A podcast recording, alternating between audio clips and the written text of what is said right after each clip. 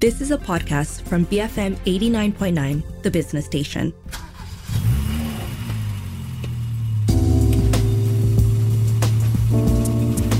BFM 89.9, the business station. My name is Rich Bradbury. This is Cruise Control, that car show here on BFM. Uh, I'm joined, as usual, by my two very good friends, Ali Johan and, of course, Daniel Fernandez from DSF.my. Say hello, Ali. Good evening, good evening. Say hello, Daniel. Good evening, ladies and gentlemen, and thank you for still listening to our show. There we go. And as usual, a show in three parts today. Uh, part one, we've got some uh, launches a bit of news, and then up in part two, we've got uh, a, a, bit of a discussion about Chevrolet and whether or not they can make a comeback into the region, and then wrapping up with a car review of the Mercedes Benz EQC 400 4MATIC. That's all coming up throughout the show. And if you want to get in touch, get us via our U Mobile WhatsApp number is 018 789 8899. Ali, kick us off then. What have we got? Local launch this week, uh, Mercedes Benz. This week they announced and unveiled an SUV, a 2023 edition of the GLC 300 4MATIC. Daniel? Yes, it's a completely new car. I mean, if you if you put both vehicles side by side, then you'll see all the changes and the the attention to detailing. If you see it by itself, you think, is it really a new car? Well, it is. So this new GLC uh, launched as usual, you know, Mercedes Benz puts up a real good show. They had it in Desa Park City, but it had a lot of negative social media attention after its launch. It started filtering into our Facebook page also, like, you know, comments are coming in. Then when you look at all the comments, it was all targeted at just one thing and one thing only price. Aha. Uh-huh. People in Malaysia, whenever they see a price, they get a little bit agitated and they want to know why it's gone up with this vehicle, the GLC 300 4MATIC, number one, this first batch is all fully imported. Now, with any car, when they come in, uh, you know, whatever brand, whether it's Japanese, European, uh, uh, Korean, or whatever, if they do fully imported, of course, it's going to be more expensive because the tax and the duty system is different. Mm. Then they decide whether they want to do a, a, local assemble version. Mercedes has done this year in, year out. They do a huge local assembly in Pekan, but they always start with a CBU version because there are some customers who just want a fully imported one and they're willing to pay the extra price. Mm-hmm. Now, this GLC 300 4MATIC, of course, comes with a new powertrain 2 liter, 4 cylinder, 258 PS, 400 Newton meters. It'll do 0 to 106.2 seconds. Top speed is 240. Now, all that is great, but when they mentioned the price of 349,800, everybody jumped. And this is what everyone is still jumping on right now. It's 80,000 ringgit more than the previous GLC. That's a fair jump it is a fair jump, but they don't seem to understand this one little thing. When the earlier GLC was introduced about almost four years ago, the CBU version was much higher. Then, of course, when they introduced the CKD, the price came down by about 30,000 ringgit. I'm assuming when they do the local assembly, the price will come down by 20 to 30,000 ringgit. So, yes, it'll still be more expensive than the older GLC. Mm-hmm. But everything is going up in price. Logistic cost parts assembly and then this is a new vehicle so you have to look at you know currency exchange you know? Yeah yeah. So an additional price is is, is i think i think justifiable. And you see when you're when you're a powerful brand uh, you can actually tweak things around. Now for them i think they've they've looked at it and said okay people are upset but here's the best part. The first batch is sold out. By the time the ckd comes out there'll be a waiting list you heard it here first. It happens all the time. Mm. You know, so those who can afford it, there's still enough Malaysians out there with money. The other thing that also was mentioned, you know, in, in all this Facebook posting was why is it more expensive than the recently launched GLC Coupe? Now, the Coupe version has got a slightly more streamlined profile at the back. Now, the GLC Coupe is 419,000.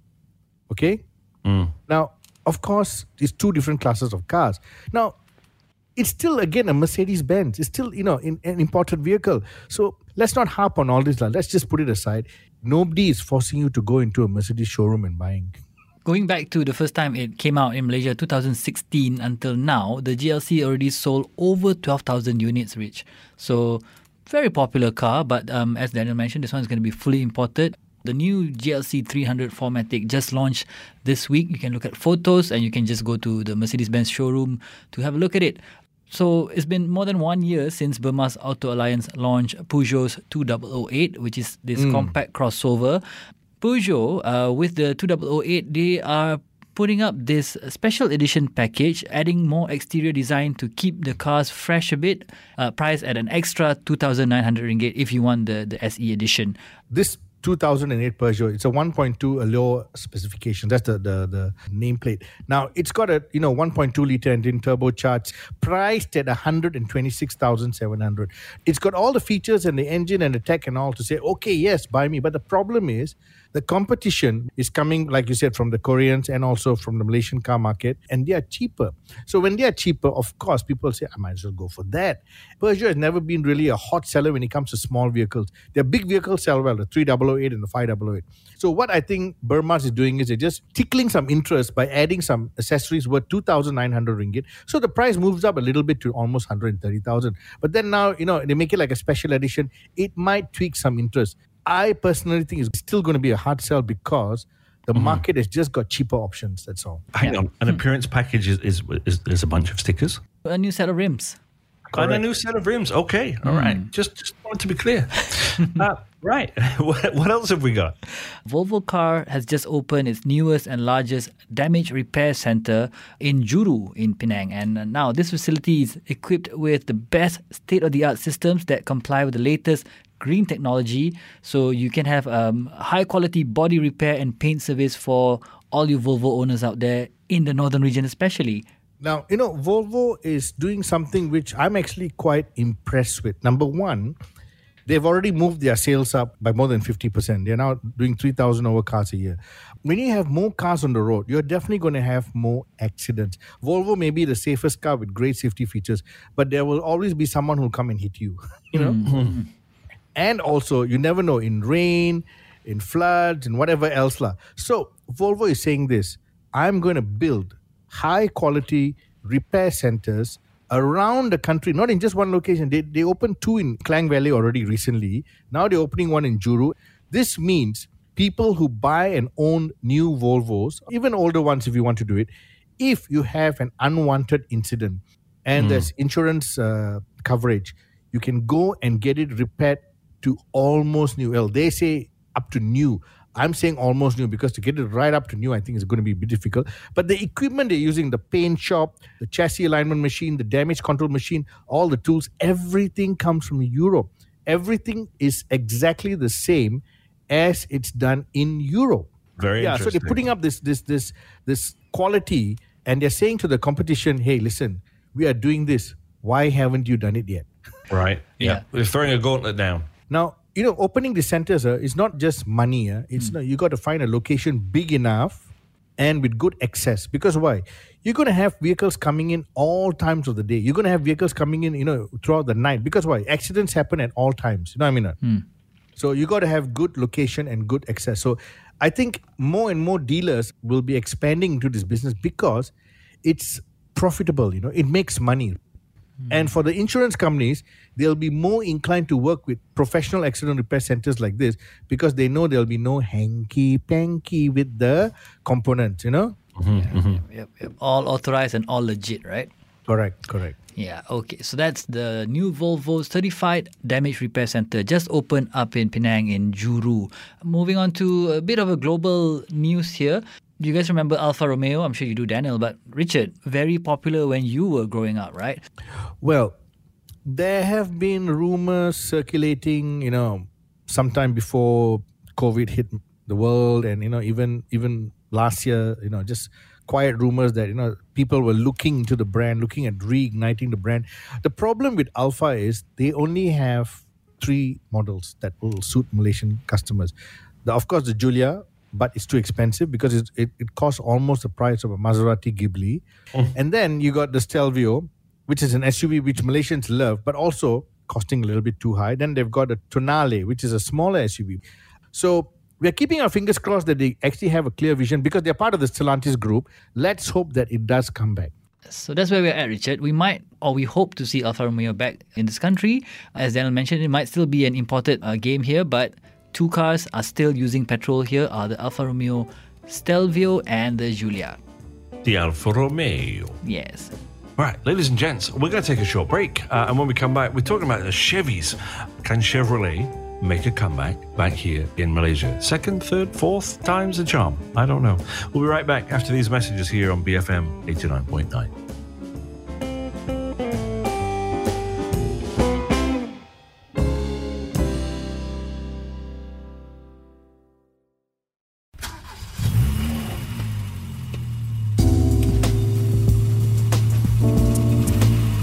BFM 89.9, the business station. Welcome back to Cruise Control. I'm Rich Bradbury. As usual, I'm joined by my friends Daniel Fernandez from DSF.my and, of course, Ali Johan. If you're only just joining us, we've been talking about the Mercedes GLC 300, the Volvo Repair Centre up in Penang, and the Peugeot 2008 SE, amongst other things. Now it's a topic of conversation. Can Chevrolet make a comeback here in the ASEAN region? What's going on, Daniel? Okay, this is um, you know very strong brand Chevrolet. If you look at it in, in terms of global market, they've done really well. In China, they're doing really really well from, for for some time. Uh, but in in Asia, they've sort of you know slowly I would say gone backwards, lah. You know, and and it all started with with them coming into Malaysia many years ago. They came in Malaysia with DRB HICOM. They did some business here. They sold quite a bit of cars. I'm, I'm sure you guys remember the Chevrolet Captiva. Uh, that was an SUV, quite reasonably priced. Uh, they had a diesel version, petrol version. Then they had the Aveo sedan. Um, they had the Cruze. You know, they, they some nice products, and they and they were selling them. But you know, they never brought the latest products to Malaysia. They always brought what they thought would make them the best profit, lah. That's what I'll say, lah. You know. Mm-hmm. Now they were in Indonesia for much longer. They were there. They even had a factory. They had local partnerships. Had dealers. They were doing very well. And then in Thailand, at one point, they were the number two selling brand. Can you believe that? Oh, interesting. Now, they were just after Toyota. Now, Toyota had a big advantage, but between number one and number two, big gap. But number two, Chevrolet, followed by so many other brands. For Chevrolet to be above all the other Japanese brands in Thailand at that time was quite an achievement, you know? Mm-hmm, mm-hmm. But again, they were dumping. I would use the word dumping because they're putting out not so latest technology and they never looked after local dealers. So, in Indonesia, at some point, the buyers lost a lot of faith in them, and slowly the, the sales started dropping and dropping and dropping and dropping. It dropped to such a point that they closed down their factory, closed down their dealers, and they exited Indonesia. Huh. Now, in Thailand, same thing happened. It went from number two to number zero. Oh. You know, because again, they were not bringing in new products. They're not looking after after sales. You know, there was a point. I think more than more than ten years ago. If you go to Thailand, the the the Thai police were using the Aveo sedan, the Cruze sedan, and also the Colorado pickup truck as their official vehicles. You know, the government is using it. You know. Hmm. Now, how did it fall? Because why? They didn't look after their customers. Chevrolet as a brand looks after customers in bigger markets, but when it comes to Asia, they tend to, you know, like, don't bother lah. That's what happened in Malaysia. Because why? The last company that handled, after DRB gave it up, Chevrolet was, you know, sitting a little bit dormant. And then the Naza group took it over and they, and they said, okay, we'll take care of the brand. It was called Naza Quest. They took over the brand. They launched the, the, the Malibu. They launched the Orlando.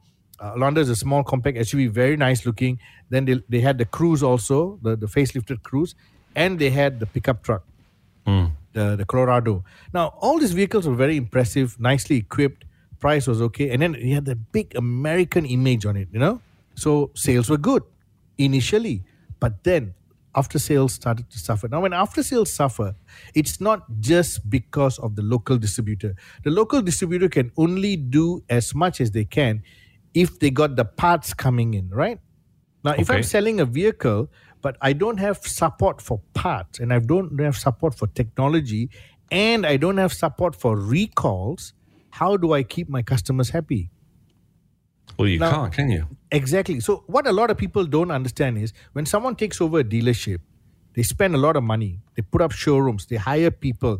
Now, all this is huge investment. So, how do you get back your investment? You get back your investment by selling vehicles. That's the first part of the investment. The second part of investment is after sales. You need after sales to keep the business going. Now, if you're if you're ignoring your local your local Malaysian partner, your local Malaysian partner turns to who? He has to try and figure it out himself. Mm-hmm, mm-hmm. So t- after a certain time, they just had to. Sorry, we have to give up this business. It's just not working out. Wow. And this is exactly what has happened with other brands in Malaysia. For example, what we spoke about earlier, Alfa Romeo. Yeah. Remember Fiat? Fiat left Malaysia more than two decades ago. They have never come mm-hmm. back. Now, you see, there are brands like this who don't look after their customers. And when they don't look after their customers, everyone blames the local office. Hmm. But sometimes it's the parent. So in this case, it was the parent because it was not just a Malaysian problem, it was also Indonesia and Thailand. So now we've heard some rumblings lah, that Chevrolet might come back to Malaysia. So why was the, the, the big disconnect there, Daniel? Why why did they not? wh- Why did they think it was okay to treat the the local markets the way in which they did? Do you think? Well, it's it's not even with this brand. You know, there's a lot of other brands out there which are now existing hmm. and and surviving and selling that also have problems with their parents, and they just make it work because they've invested a lot of money in the business. You know, hmm. but at some point, at some point, no matter how deep your pockets are, you'll say, enough is enough. lah. And you'll just walk away. Now, I don't want to mention these brands because, you know, we know they have problems and we don't want to get lawsuits. But over the years, I've come to learn that, a that there have been brands that have had problems with their parents and they say, okay, lah, since you treat me like this, I'll try and work it out. lah." And I'll try and work it out. I'll give you an example. Even motorcycle brands have this problem. Certain motorcycle brands, the parent will say, oh, no problem, I'll supply you spare parts. And then suddenly, lack of spare parts. So what happens? The local office needs to run to Vietnam, needs to run to India, needs to run to Singapore to get parts. I mean, I'm talking about different brands, lah, you know. But the parent should be supplying you these parts and also recalls. Recalls are important because why? If there's a recall and you don't handle it from from the from the headquarters, the local office won't know what to do because it's your product. The local office is just a seller, you know. Right. But Yeah. you produce the product. You should have the solution and the capability to solve the problem, and then you send it down to the local office. But if they're not doing it, then you're in trouble. So Chevrolet now has got a new range of electric vehicles. Now I, I brought this up because when I heard the rumblings, I looked at you know what they have right now, which is the new electric Blazer. And I was speaking to one of these people and said, "Oh, so you might think about bringing it back because of electric cars." And then he nodded and said, "Well, first of all, electric cars no tax right now. Number two, the Blazer is a really good-looking vehicle. Hmm. And now with a lot of these electric cars, things can be done over the air." Interesting. right? So this could be the vehicle that will reignite Chevrolet because whoever is going to do this now will need to talk to the regional office because why? Indonesia and Thailand will also be involved. And Indonesia and Thailand is going very fast into electric cars. Mm-hmm, mm-hmm. And there's still a lot of fascination with American brands, you know? Hmm. And to my knowledge, only Chevrolet and Ford have right hand drive vehicles for our market. All right, folks, it's time for us to take a short break here on Cruise Control. But of course, we've still got another part coming up. It is a review of the Mercedes Benz EQC 400 4MATIC. Do not go anywhere. We'll be right back here on BFM 89.9.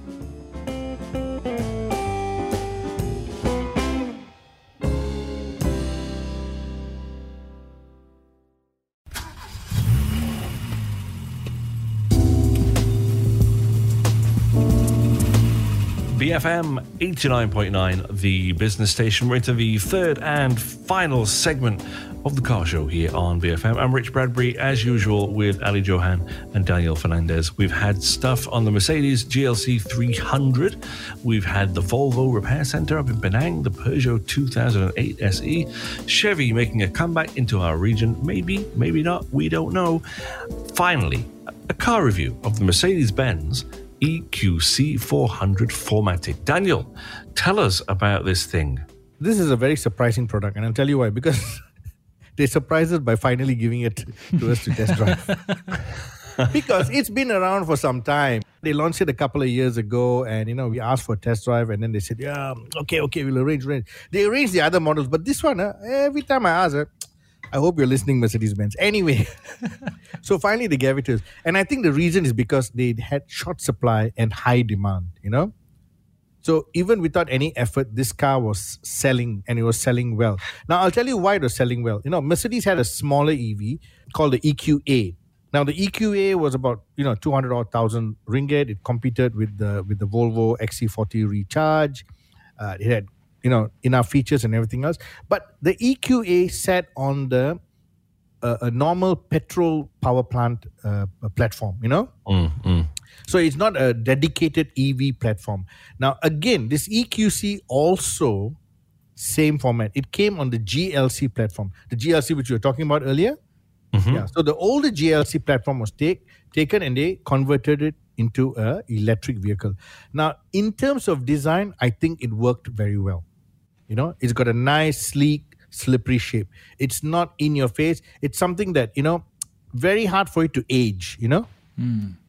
okay and that front that, that that nose treatment and everything else nice sleek you still got that big mercedes emblem you know what is coming at you if you look in the rear view mirror so they had everything sort of you know ready and going for it lah. now what competed with this vehicle was the bmw ix3 and the ix both were priced very similar around the same uh, same price kind of range but the problem is you don't see as many eqcs on the road right Yeah. you see more of the rivals. Now, I think it's again a supply issue, or maybe Mercedes is said, okay, let's transition to a whole new platform and then we start selling aggressively. lah. Still, when we got the vehicle, we were very happy. We took it out for a test drive, and even though it's a few years old, it impressed us. And I'll tell you why it impressed us. First of all, build quality. This vehicle is built like its petrol sibling, solid, well built, beautiful finish inside, nice instrument cluster. In fact, after a while, eh, you forget it's an electric vehicle. You, you still think you're driving the petrol version, which to me is good news because we transitioned from petrol to ICE. Some people find it difficult to accept that whole total electric environment, you know? I'm talking about cabin. Electric cars tend to come with a different cabin feel, look, and function because manufacturers want to give them a totally uh, unique look, you know, as such, you know. But some people find it difficult to transition. Now, younger generation, no problem. People like Ali, young boy, no problem, can transition. Yeah. Older man like me, uh, we need some time, lah, you know. So when you get into this car, you don't think you're in an electric car. You think you're still in a GLC. It's got the same kind of size, footprint, look and feel. You know, even the dashboard. Only certain things are different, like the aircon vents. You know, some little functions. You start it up, then you realize, okay, I'm driving an electric car, which is great. Anyway, so you drive it out. It's smooth. It's it's it's like any other electric car. Electric cars tend to have the same kind of driving environment. You know, mm, mm. it's it's just how fast, how good can you brake? Because why? It's all about acceleration. It's all about how quickly you can stop. And all electric cars do it really well. Some do it slightly better because they got two motors. Some do it slightly less because they got single motor. Then you got battery range. Now everybody talks about battery range, battery range, battery range. Now all that is fine as long as you know how to play with your with your battery system. If you're going to be accelerating non-stop at every time uh, the light changes green, then your battery is going to go. Yeah, this vehicle does 0 to 100 in 5.1 seconds. You don't need to show everybody on the road your 5.1 seconds. You know what I mean? Only when you, you you really need it and you use it. Because you've got 408 horsepower, 760 newton meters of torque. That's a lot of power available to you. Insane. You know?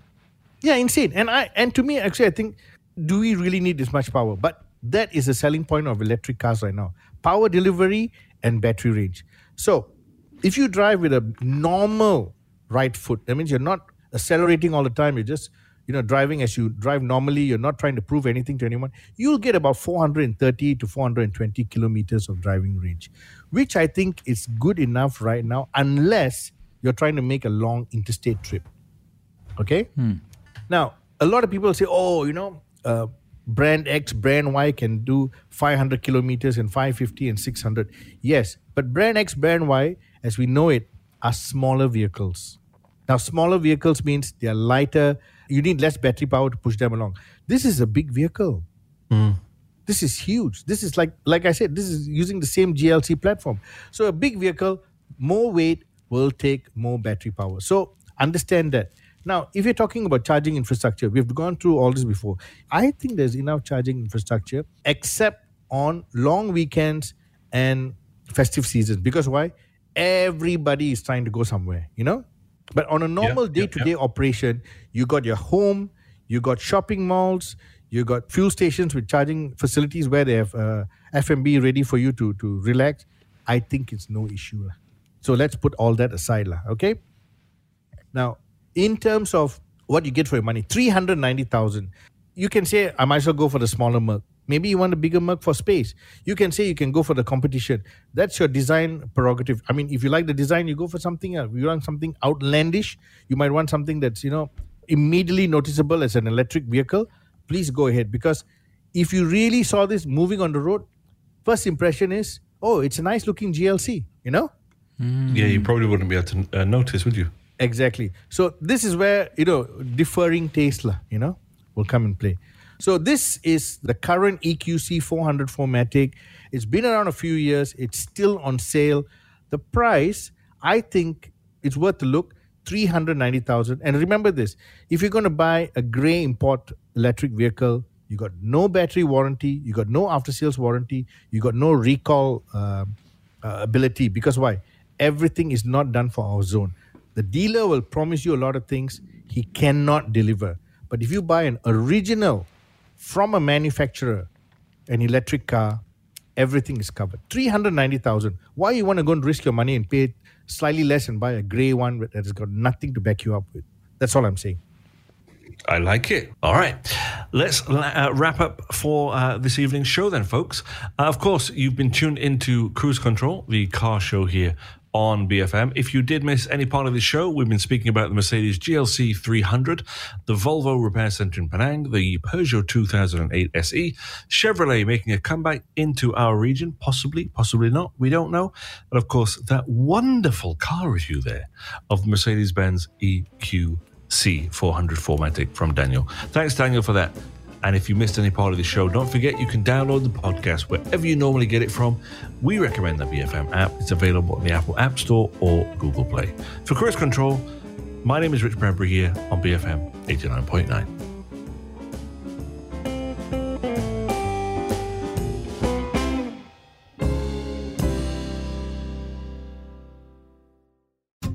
You have been listening to a podcast from BFM 89.9, the business station. For more stories of the same kind, download the BFM app.